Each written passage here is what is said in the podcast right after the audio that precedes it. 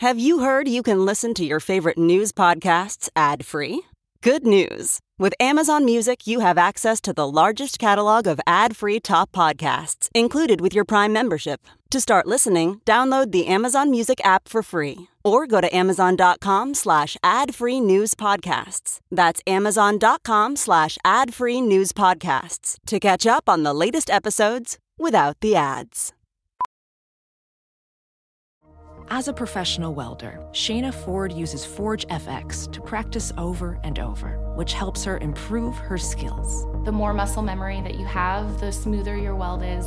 Learn more at meta.com slash metaverse impact.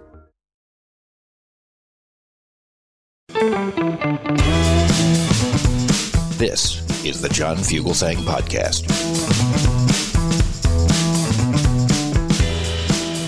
This is Sirius XM, channel 127. Welcome to Progress After Dark. Good evening to everybody out there on the West Coast driving home in your vehicles. Hello to everybody else in the middle and the East Coast. Welcome to Tell Me Everything, bringing good trouble to the right wing bubble. I'm John Fugelsang. Here in Manhattan, New York City, Thea is producing us from Brooklyn. Chris, our executive producer, is being executive in production like down in South Carolina. And for the next couple hours, we're going to be with you right here on channel 127 at 866 997 4748. 866 997 GRIT. Dr. Jason Nichols joins us. He is an award winning full time senior lecturer in the African American Studies Department at the University of Maryland in College Park. You may have seen him or read him in The Guardian, Al Jazeera, Fox News, NBC News. He's all over Newsmax as well. We are always thrilled to get Dr. Nichols on our show. Jason, welcome back. Oh, thank you. Thank you for having me. You debate all kinds of uh, intelligent or educated or or sentient or at least non-slobbering conservatives on Newsmax, and I always love going on uh, debating our conservative friends on TV. And I I do everything I can do to try to get smart, informed conservatives to call this show. You get what I'm saying? Yeah. so, Doctor, thank you for joining us. Oh no, it's it's great to be here. I, I will say one thing. The only thing that I would say is with the Steele dossier. Yes. I feel like the Steele dossier, my problem with the Steele dossier is that it was unverified information. Yes. And that's the problem with this FD 1023 that they're trying to pull out on Joe Biden.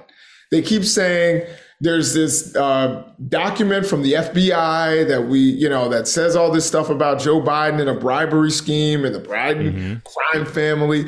And I'm like, you can't put that out in the atmosphere, particularly after you complained about the Steele dossier because it wasn't verified.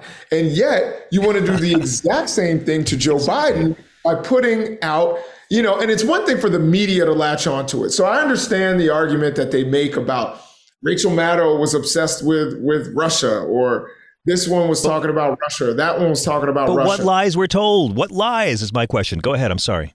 Yeah, no, I, I mean, I, I, mean, I, I, I honestly, John, a little bit of the Russia, Russia, Russia did kind of get to me at a certain point. I was like, Me all right, too. on. Me, I- me I too. Again, again, I was telling my liberal friends all the time. I enjoy the Steele dossier as well, but I tell the liberals it's not proven, and I tell the conservatives Republicans started it before Hillary inherited it. But go ahead. Right, exactly. And and so that's the whole thing with like all this unverified information about uh, Joe Biden and and the supposedly phone calls and all that. I'm like, I've heard I've heard Donald Trump on audio or video committing crimes you know, over and over again, or at least we know that it's verified, at least with this documents case, that he's on tape committing crimes. And if he's not committing a crime, he's at least you know putting himself in position to be sued again for libel or, or slander or whatever it is.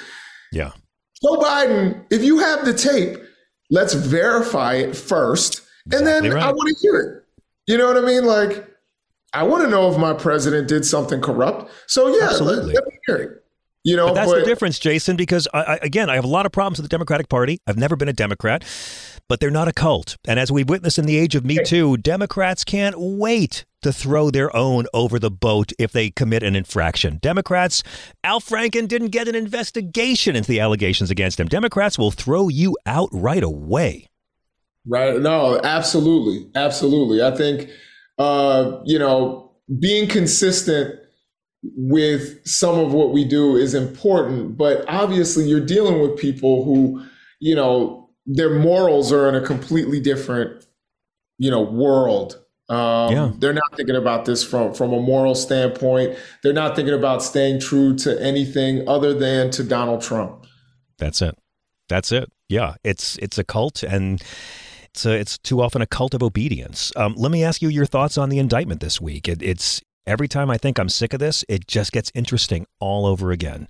I think we're going to have to learn every bit of nuance about this document's case, just like we had to learn everything about extorting favors and lies from the Zelensky impeachment, just like we had to learn everything about what is a crime, is collusion a crime. I mean, we had to learn about about ivermectin because of this guy. So now let's do a deep dive. What did you think of uh, the very, very brief hearing this week? Yeah, I, I mean, so in terms of this uh, indictment. Number one, I think it was a real big embarrassment for Donald Trump. It's funny how they're trying to show this little birthday celebration that he had in at the Cuban restaurant and ignore the fact that they said 50,000 people were going to show up in downtown Miami and you had maybe 200. Uh, I yeah. think it was an embarrassment. Again, he's always talking about how he's going to get these huge crowds. The one time he got a huge crowd, it was, you know, it was one of the darkest days in American history. Correct. But all these other times, going back to his uh, inauguration, people aren't coming out for him.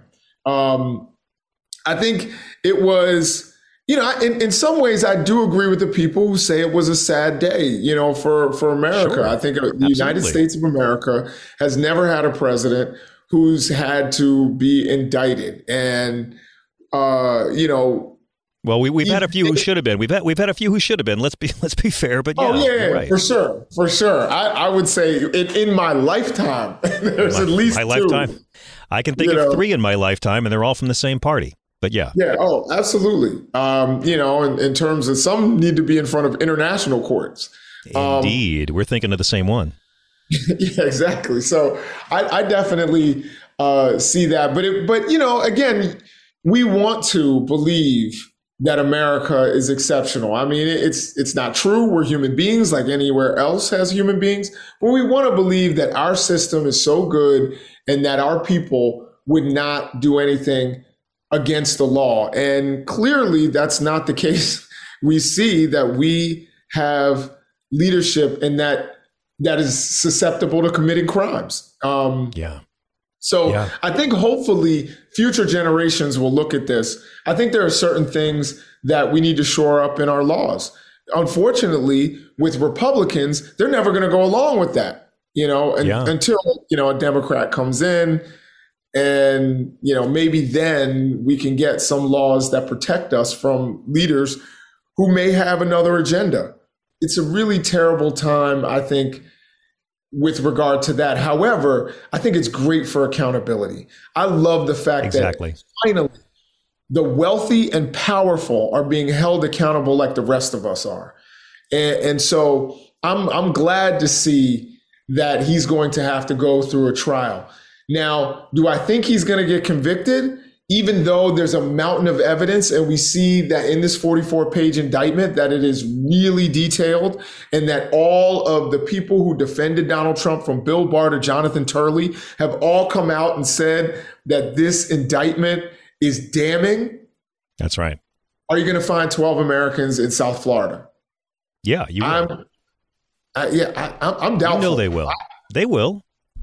You don't yeah, think so? We'll see. I mean, the feds do a good job with, with cases, but they've never tried a case against someone who is not only was a former president of the United States and a present frontrunner in the GOP, but we're dealing with a man, as you said, who's created a cult. There is a cult around him. Yeah.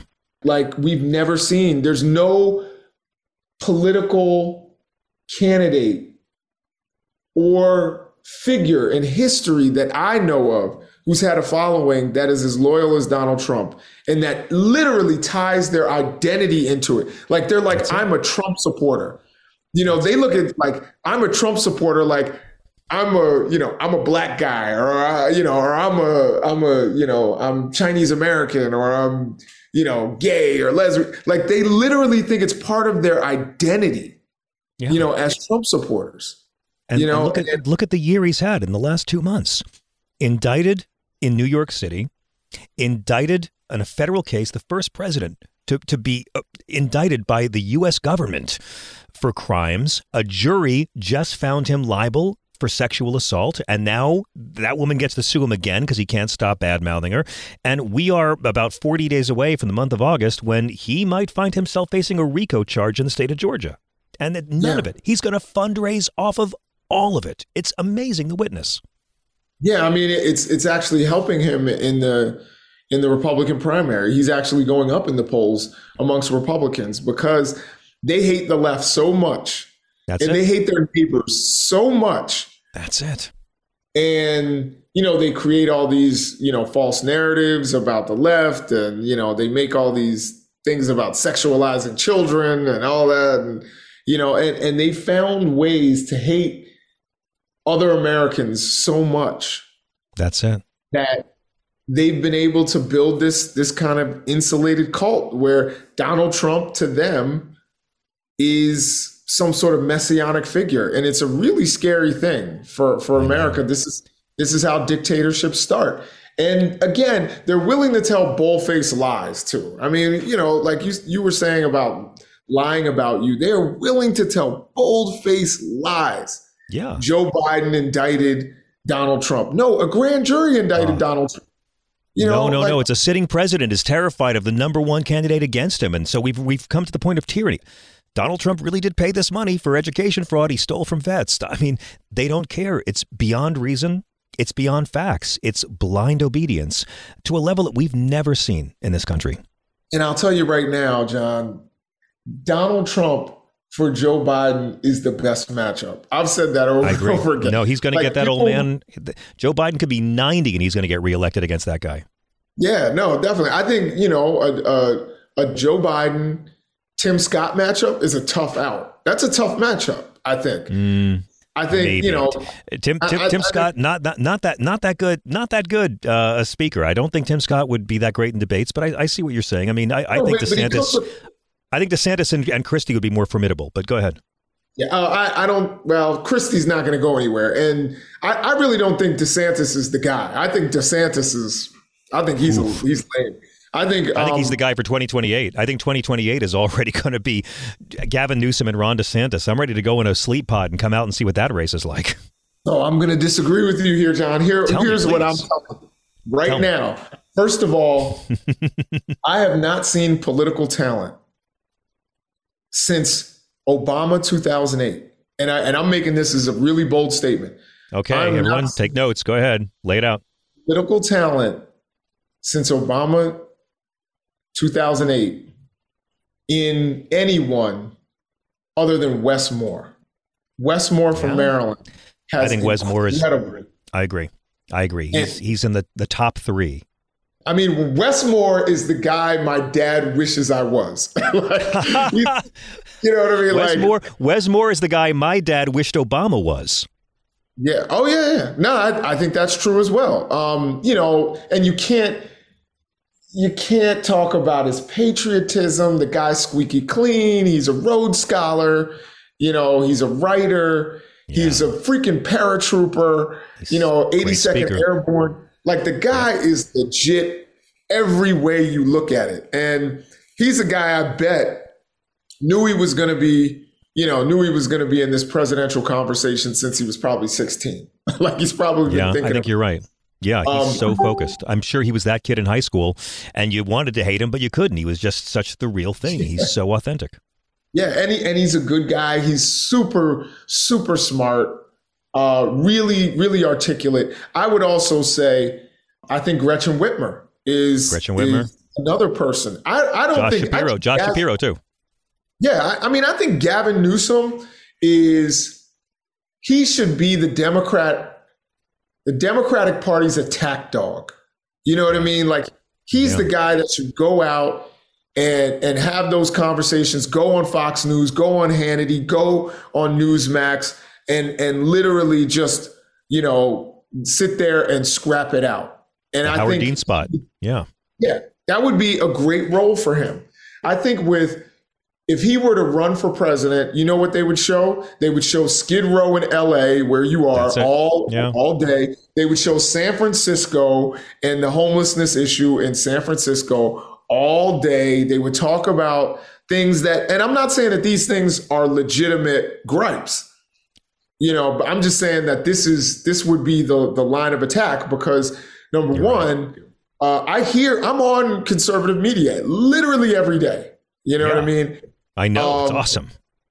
and I can tell you, they talk about California and about San Francisco, and that's it's it's San Francisco and Chicago, depending that's on it. you know what day it is. So the gays and the would, blacks, Jason, the gays and the blacks. You know, you, you you you need some conservative white men in there running things, or else the gays and the black. I mean, every time, every time. Absolutely. So I think it would be tough for Gavin Newsom because I believe the conservative media ecosystem is stronger than ours. I've said that before. They've got the, right. they've got the Wall Street Journal, they've got they've got you know Fox News, um, and you know the left is trying to battle them with the Daily Beast, and I don't think that's a real strong. But I, I think that's but I think that's the appeal of Gavin Newsom, Doctor, because I do think that there's a lot of folks out there, Democrats, liberals, independents, who who want to see a fighter and they respect going high, but they see Gavin Newsom sitting there making Sean Hannity like give him his milkshake. And I mean, they're really, really drawn to that kind of scrappiness. What did you think of? Uh, I'm I'm I'm with you on on on on the other possibilities, but what did you think of that sit down with Hannity? Oh, I thought it was great. I thought it was great. Um, Hannity is somebody I've been on Hannity's show. Uh, yeah. I think once or twice. I think once. I, I, don't think I was able to go back. I was like, I'm not going back there. Like yeah. literally, he doesn't let you get a word out. And Gavin Newsom, you know, it was frustrating to watch because they're talking at the same time, and that's something that totally frustrates me. Of course, I deal with that a lot as well. But Hannity, uh, because I don't think that he's necessarily, you know, he's not a Rhodes Scholar, and, and so he doesn't really oftentimes let you get uh, your point out, but Gavin Newsom was able to make important points that uh, you know other people who do interviews with Hannity aren't skilled enough to do. And I think yeah, that he did a really good job in that interview, um, talking about the economy in California, uh, talking about you know Ron DeSantis. And the fact that he was like, yo, I want to debate Ron DeSantis. Bring it on. Let's do it. Let's do three right. hours. I yeah. love that. I you know what I mean? It. I know.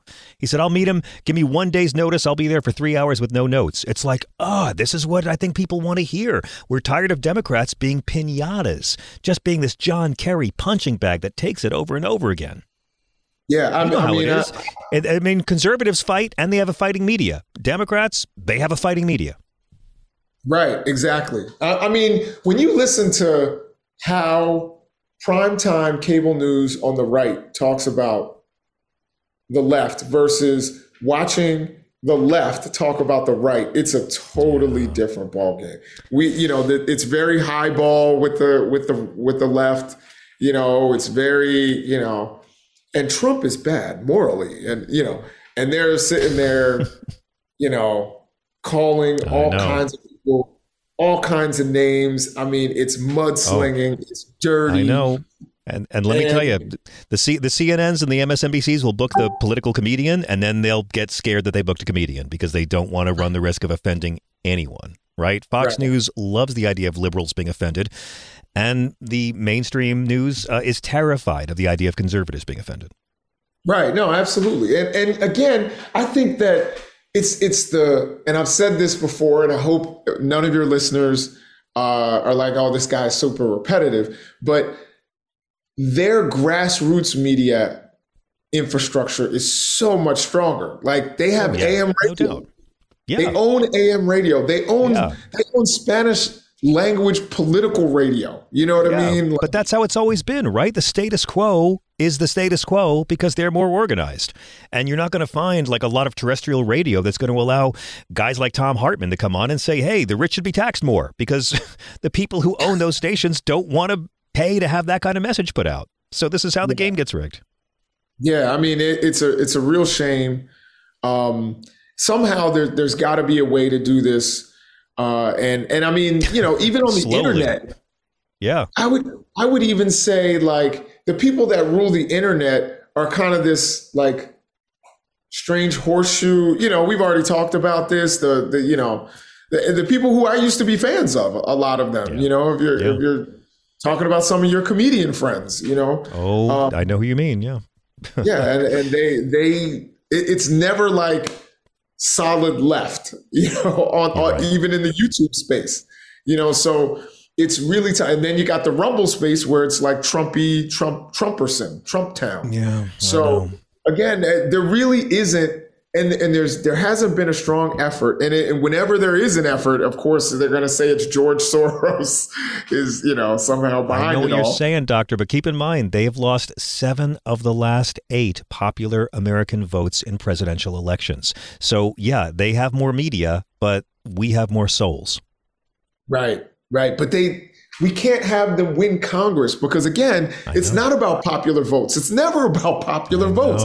Our system is designed to avoid popular votes. Maybe, Correct. you know, at the state level, you know, popular votes come into play, but you know, when it comes to choosing your president and choosing your House of Representatives, of course, it's small areas that are carved out. And we saw what happened in Florida where they gerrymandered the one black district in the entire state out of That's existence. Right. Saw Alabama actually put up a fight to keep, you know, black districts from even developing and to divide them up. So again, you know, I, I hear you on we have bigger numbers there's there's no question about that. And but, of course, they're the status quo. They're always more organized. You're right. Absolutely. And of course, we know for them, land votes, you know, they get far more representation. You know, the state of New York gets the same amount of senators as the state of Wyoming. Oh, uh, and, and, we could talk about the fairness of that. But either way, it, it's really the, the type of situation where I think, I, and maybe because I'm so immersed in conservative media that I'm so inundated with it that I, I think that it's stronger than it is. But I I think no, that they're driving the narrative. They're driving the narrative on this transports and that's you know it. all this know. stuff. When that's not even most states don't even have a single trans high school athlete. Like states, not just your local area, but states. And they've got people out there thinking that this is something that is everywhere. It's a problem. I know, but I just, you know what I say at times like this? I remind myself that Sean Hannity will never come close to getting one third the ratings of a SpongeBob rerun because it's still a bubble at the end of the day, and you you know it. Um, but yeah. doctor, I want to bring it back really quick to the to the documents case though, because what what fascinates me on this, and I wanted to ask you about this before before we part our ways, but you know we don't know what was in these documents, right? We've heard Milley's plan to attack Iran that got waved around and and probably shared and shown to people, but we don't know. Um, and what's amazing to me is that even though we don't know about what documents were there it's really become clear that that's not what this case is about. It's not about what the documents were. The case is about what a former president did after the U.S. government tried to get those documents back. That's the case, right? It has nothing to do with the contents of the boxes. Absolutely. And and he had so many so many opportunities to give those documents back. I mean, they did everything. They begged him to yeah. give the documents back. But he said, no, they're my documents. And the thing is, he keeps incriminating himself. He's like, no, I, I don't I didn't have to. They're mine. You know, I'm a busy guy. You know, I was gonna go through them. Like, and the thing is, the argument on the right isn't that he isn't guilty. It's look That's at right. Hillary. It's look, look at at, mm-hmm. Biden. They don't usually mention Mike Pence, but you know, Mike Pence, I'm sure will come yeah. up. You know, once we start talking about and and kudos to Mike Pence. I, will give him. I've always thought he Me was too. kind of a spineless worm, but he kind of came out and showed well, a little bit of chutzpah. A little bit, but again, that's that's it's not so much him being brave; it's him climbing off the Trump train. You know that that was his way of doing it. But I think he had I think he had the best line of the day when he said the charges are not defendable. And I thought that was really interesting. I can't defend what is charged. And that's what we have to ask our right wing friends. If it's true what's charged in the indictment, can you defend that? Because no one's trying to do that. Right. No, I mean, you you know, of course, they shouted lock her up. that she should go to Gitmo. They said oh, yeah. all of these things about Hillary Clinton, which again, it, it's depending on who you talk to, a lot of a lot of, if not all of those emails that she had were not classified. That's you know, right. so like, but again, again she, she did what Pence did. I'm sorry. Go ahead and search the premises. What else? How can I cooperate? How can I help? That's the difference. Yeah. Biden, go ahead and look at my house. like they didn't obstruct. And the other difference is they weren't president. They were secretaries of state and vice presidents. It's not, I imagine, the same level of import with the documents. Um, and, Doctor, we got we got to hit a hard break. I want to get your final thought on all of this and give you the last word. No, it's just interesting. I was on with uh, with TV tonight with Peter Navarro, and um, one of the interesting things, he was like, he's the president. He has the, and he's a really nice guy, by the way. Um, but he was like, you know, he's the president. He was the president. He had the ability to declassify. And it's like, come on. But he didn't declassify. He like didn't declassify. they have him on, on tape. tape. they have his voice on tape. Like, you know what I say about that? If he's able to declassify it with his mind, let's call up Jimmy Carter or Barack Obama and ask them to reclassify it with their minds. Uh, you know, right. that, that that's the Hogwarts magic. Jason, what's the best way for our listeners to follow you, sir, and keep up with your work? Definitely follow me on all social media, whether it's you know Twitter. I at least look at it every now and again, but um, you know Twitter. Get back on Twitter, or, Doctor. We miss you. Uh, you know, it's uh, a it's, it's, a weird space. Not at all right, no peer pressure. I'm with you, Jason. It's yeah. a joy to see you. Thank you so much for joining us. We got to hit a break. We'll be right back and get to all your calls. This is progress.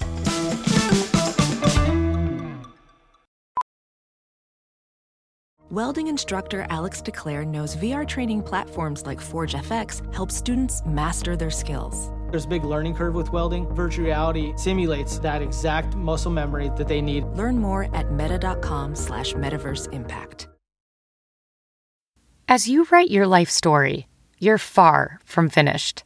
Are you looking to close the book on your job? Maybe turn a page in your career? Be continued at the Georgetown University School of Continuing Studies. Our professional master's degrees and certificates are designed to meet you where you are and take you where you want to go.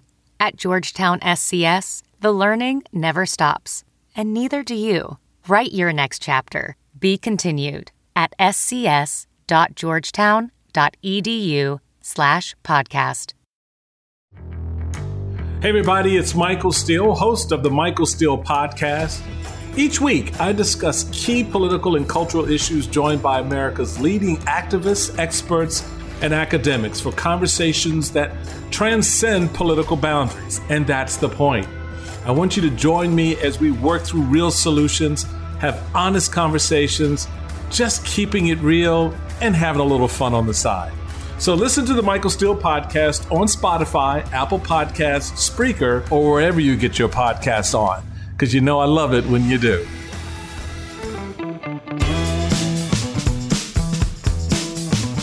This is SiriusXM. I'm John Fugelsang. This is Tell Me Everything, bringing good trouble to the right wing bubble. We're going to finally get to get your calls now. Hey, Sean in Cali, what's up? Hey, brother. So, my thought here so I read an article early this morning. It said John Kelly said, you know, basically, uh, Donald bin Laden's uh, shatting in his pants right now. And by Something the way, I think that's I think it's accurate. That would be exactly the way I see that uh, uh, Donald bin Laden as a human being, and he deserves it. By the way, and, I don't know about these legal and, terms, but I'll go along with it. Go ahead. Oh, you know, I'm on it, man. You know, we're going deep into statutes right now. But I'm telling you that this is what um, you know really the American people and the world need to see. They need to see someone who is a criminal, you know, have to go up and, and fill all of this, right? I'm against torture, right? But, but, you know, in the back of my mind, I'm thinking, I'm not feeling sorry for the sucker. You know what I mean? Because yeah. he's a loser and a sucker. He's I the real you. loser and sucker. So let's let's keep the pressure on people because no matter what happens this knucklehead traitor, um, we still have to win at the ballot box. That's right, and it's much bigger than Trump. He is merely the hood ornament on the fascist clown car that is driving into the peaceful market. Sean, you're a gentleman. I have no idea why you listen to this show. Thank you so much. Uh, we have to hit a hard break. So if you've been waiting on hold, stay there. I promise we're going to answer your calls in the order we got them when we come back on Sirius XM after a quick break. Hey, all. Glenn Kirschner here. So, friends, I hope you'll join me on my audio podcast, Justice Matters. Do you care about ethics in government, criminal justice reform, a conflict free federal judiciary? I thought so. On Justice Matters, we take on issues involving the need to reform our government and its institutions. And we talk about real, achievable reform. I hope you'll join us. Look for Justice Matters wherever you usually get your podcasts.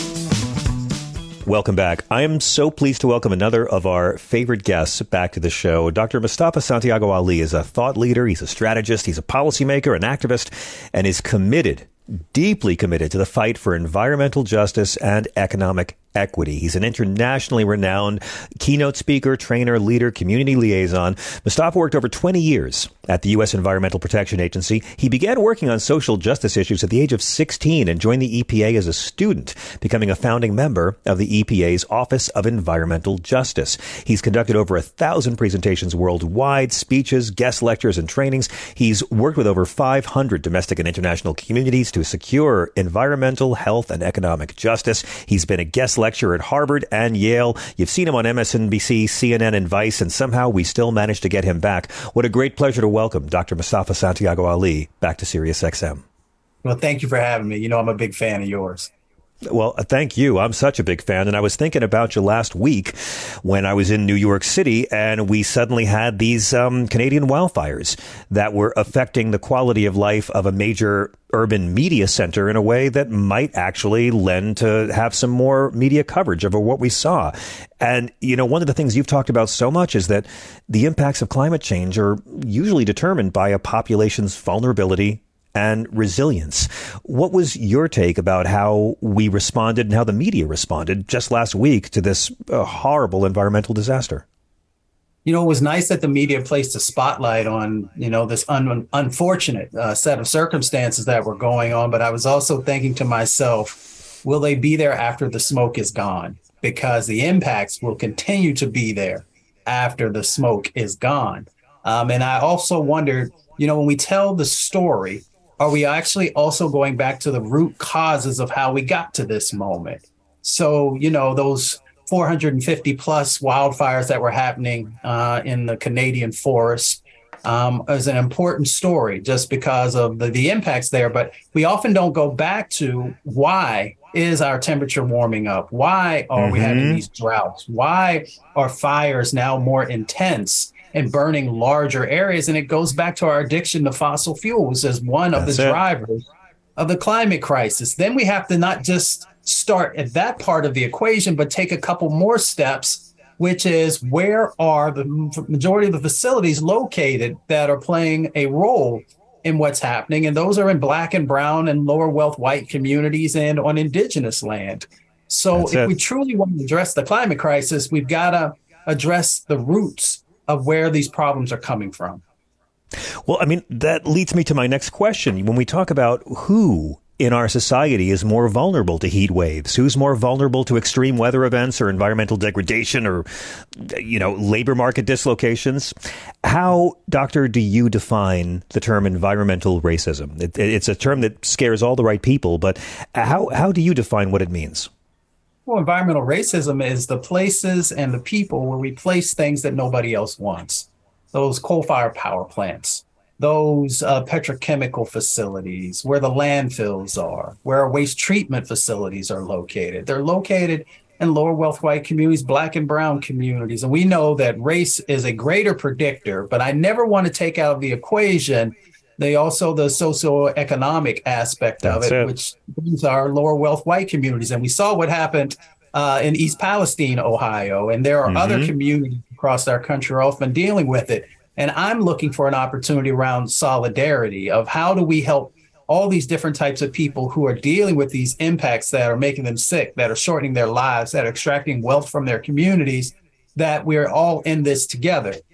Dr. King once said that we come to these shores in different ships, but we're all in the same boat now. When you look at the sets of impacts that are happening from the climate crisis, from environmental injustice, from the economic justice issues that are going on, people will try and place wedges between communities and say, well, that's not really you. That's well, so true.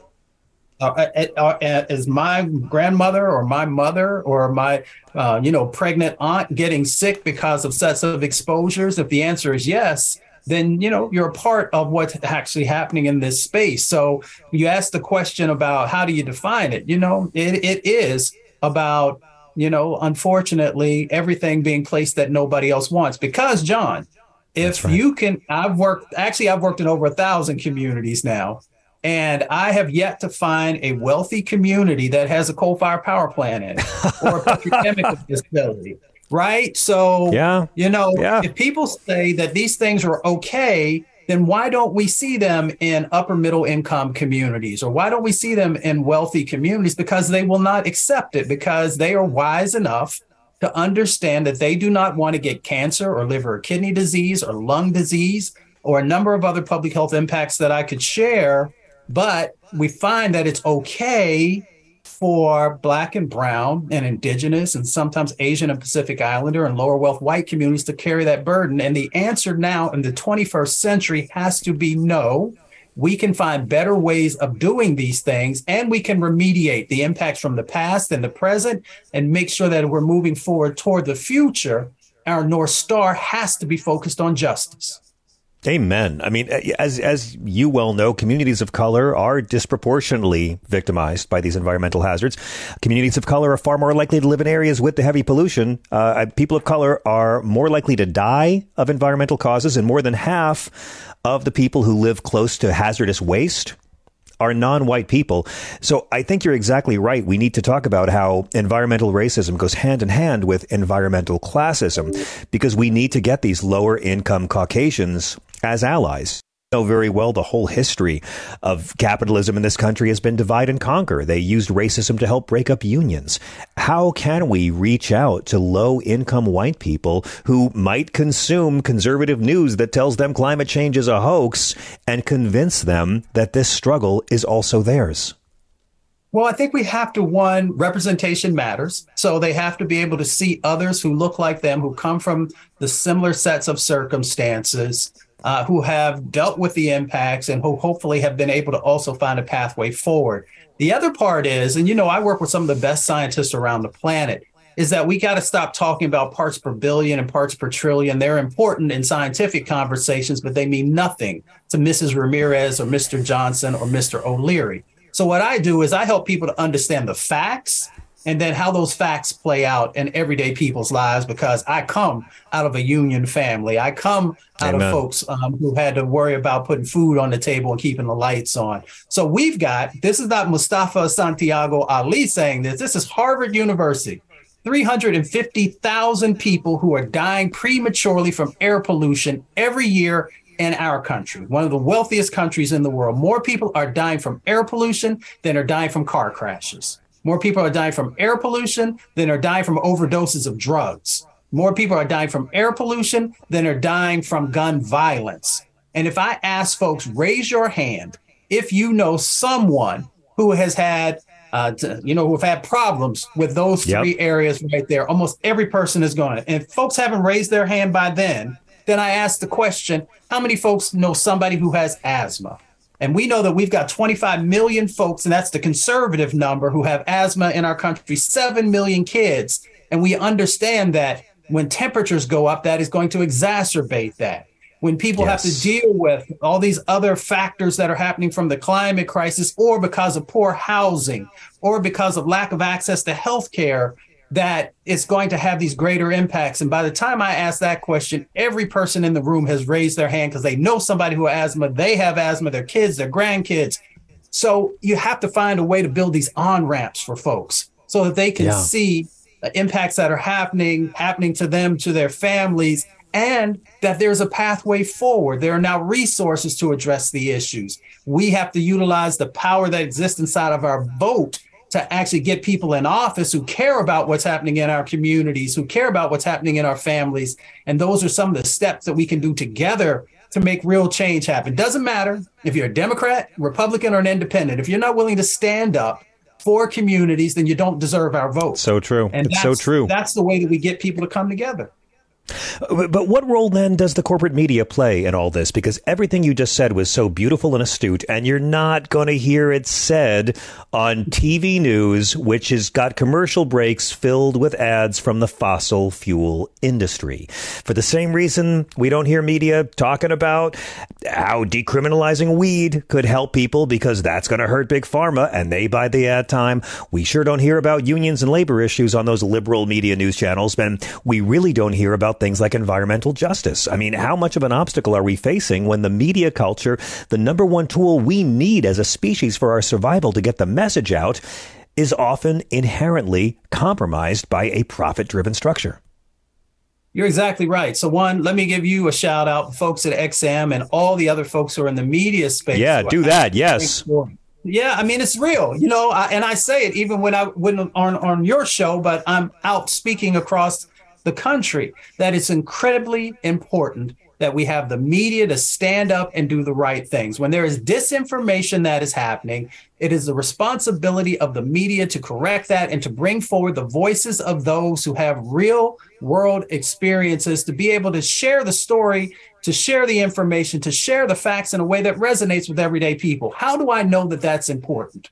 If you look at what used to happen in the South in relationship to civil rights, people used to use disinformation and say these egregious behaviors are not happening the way that folks are, are sharing that they are. And once the cameras began to zoom in on folks being, you know, dealt with the the the dogs and the fire hoses and people being beaten for wanting to sit at a counter or get on a bus, then it began to change the dynamic because then folks could see for themselves what's going on. Fast forward to the 21st century to 2023 and hopefully beyond, we have got to have media that is willing to tell the real story, to tell it in a way that resonates with folks, um, and then I think you also have to create these opportunities for vast amount of people to get engaged with that, to make sure their voices are being honored and uplifted in That's the right. development of policy and also in our own sets of personal responsibilities and how we are doing something, everyday people.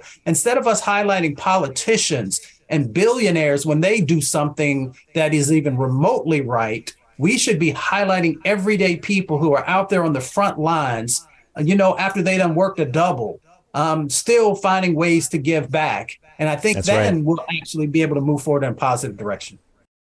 We're going to take a quick break. We'll be right back after this.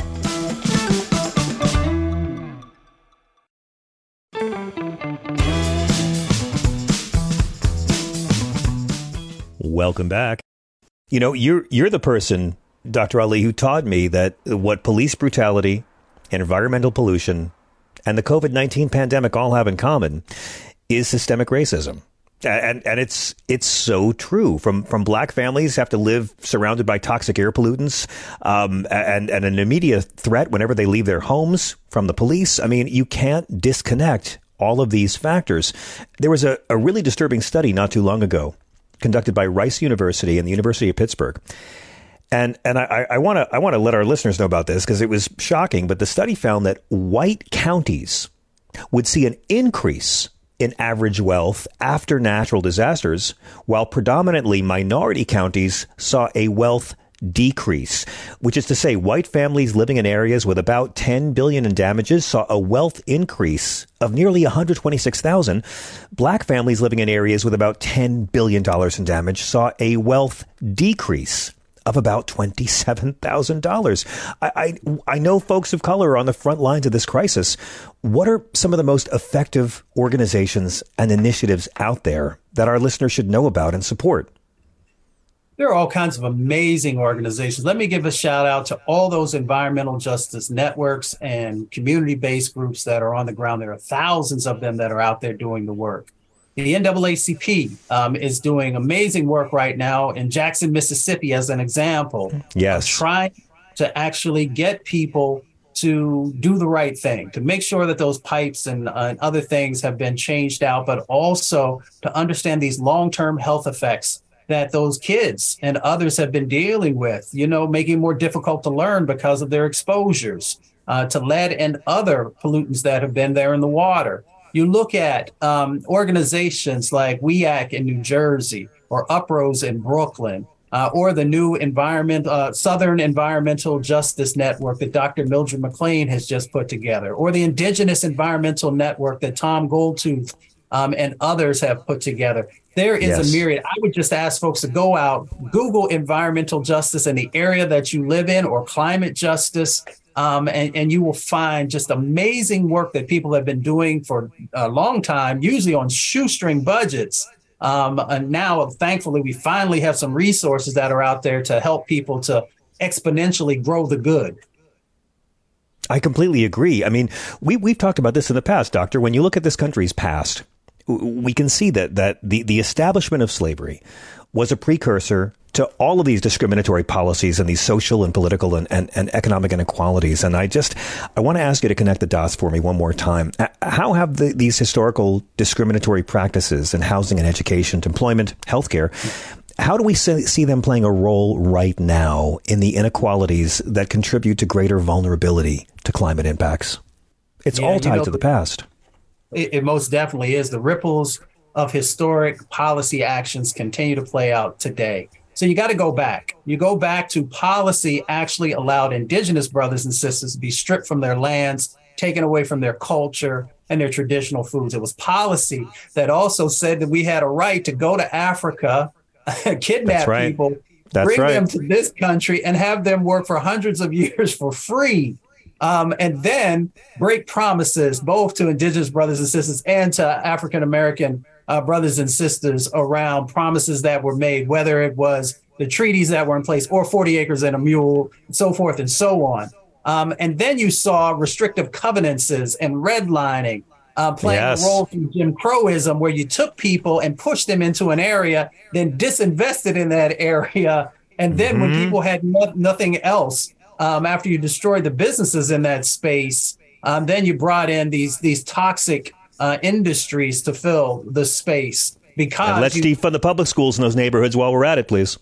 Exactly, exactly, and, and you know, and you, and you did all these other dynamics that when you build biases and discrimination into transportation policy and housing policy in the housing side of the equation to make sure that folks were never able to actually build wealth because we know that's one of the ways in our country that we're able to build wealth in our transportation to run more pollution in to certain communities bring prosperity into others. And then on the education side of the equation we know that when you lower home values then some of those dollars no longer can make it to the educational system on the public side of the equation. Then you overlay it by bringing in like in places um, you know, like in the Manchester community in Houston, Texas, or Mossville, where you have these huge amounts of petrochemical corporations putting out all these toxic chemicals right next to schools. So kids yeah. can't learn. So one, they didn't have the dollars to be able to have all the tools that they needed. Then you pump this stuff into their lungs. Then you ask That's the it. question, why can't they learn? And they're no longer competitive in this new global economy.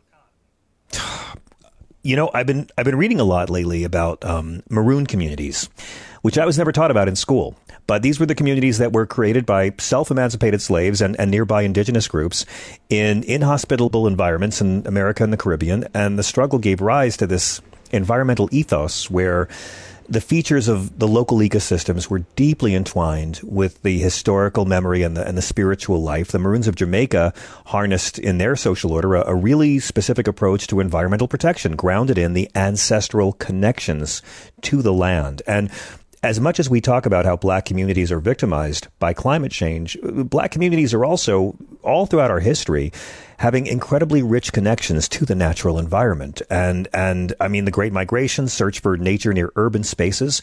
What can the modern environmental justice movement learn from these past efforts?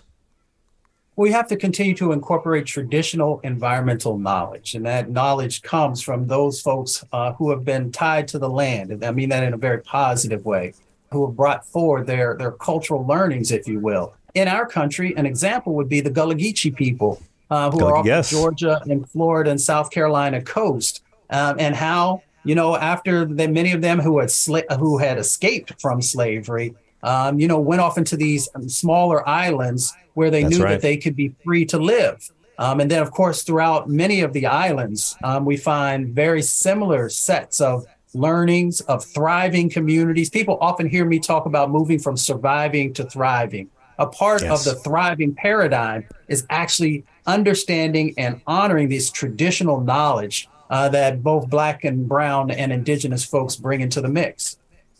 I love it. I mean, it's it's it's very inspiring, and when you look at how much this was impacted by COVID as well, it, it just it just all keeps linking. A couple years back, you you testified in front of the House of Representatives about the impact of COVID nineteen on the environmental justice communities, and I'm curious if you could share, uh, obviously, how you think things evolved with the transition to a new White House. You, you were one of the most keen uh, uh, academics to point out the links between environmental racism and what was happening with COVID 19. I've come to believe that maybe, maybe the greatest achievement of the Biden White House was their really well organized effort to get vaccines into the arms of people in rural black communities throughout the South and Midwest. How do you think, looking back, we did? Was there a, a tipping point when things really began to get better? Well, I think it most definitely got better when we had a new administration because before we had one that first tried to deny uh, that the COVID pandemic was as significant and serious as it was. And then they refused for the longest time to move forward on the steps that were necessary. I've been working on public health issues for decades upon decades. And, and, you know, for those of us who worked in that space, we understood the, the the seriousness of what we were dealing with. Then, when the new administration, the Biden administration came in, they decided to actually take proactive steps to deal with both the current sets of impacts, to look at infrastructure and say, how do we get the infrastructure in place to keep people Mhm. protected? And to understand that there were communities that were already dealing with significant health burdens, pre, um, you know, these preconditions that they already had diabetes, Yes. COPD, heart disease, breathing difficulties, and that COVID um, was going to exacerbate those. And you saw lots of people who had those types of problems who unfortunately passed away. Now, I would say also in understanding the lessons learned, because the spotlight showed us that in many instances, our medical infrastructure was lacking. It was lacking in rural Mhm. communities, it was lacking in urban centers that we needed to make more significant investments in that space because this will not be the only pandemic that we ever were going to have to deal with. The Yes. IPCC, the National Climate Assessment reports shared with us as the temperatures continue uh, to grow, that there are going to be new pathogens that folks are going to have to be able uh, to navigate. Um, so you also have to bring John into the conversation the significant investments that the Biden administration has made around environmental justice and climate justice. It's true. It's true. the bipartisan infrastructure and um, with the Inflation Reduction Act. Um, Yes, sir. So, not perfect by any stretch of the imagination, but it gives us a, a fighting chance, both on new sets of pandemics, on the climate crisis, and finally beginning the long journey of addressing environmental injustices that are happening in our country. You know, there, there was a moment there where I thought New Zealand was showing us how to do it in the outbreak because you remember about like two, three years ago with the, with the economic downturn and the rising inequality and, and the environmental crisis getting worse, the New Zealand government began considering openly a Green New Deal because that would address all the issues, including coronavirus, at once. Do you think we'll ever get to that point where we can connect the dots enough that we can see a major political party trying this in post pandemic America? I sure hope so, because we have to have holistic strategies to actually build a stronger infrastructure underneath of our country and also help us to move forward in a way that we once again become a leader um, across the planet. And you know, people demonize the Green New Deal instead of actually taking a real look at what it was talking about. We allowed it to get politicized. That's really what it is. And in our country, if party A isn't the one who brought forward a good idea, then you know we start to play out all these dynamics. And then of course we got the fossil fuel industry. We've got these other folks who are making huge amounts of money who don't want to see change happen. Then you got the folks who want chaos. Because they know in chaos, people will throw their hands up and say, you know what, I'm not voting, I'm not getting engaged because none of this makes sense to me. But I'm hoping that there will be a party. Um, I'm hoping that it's not just a party. I'm hoping it is our country that says, you know what, the lessons of the 19th and the 20th century, we're going to take those to heart.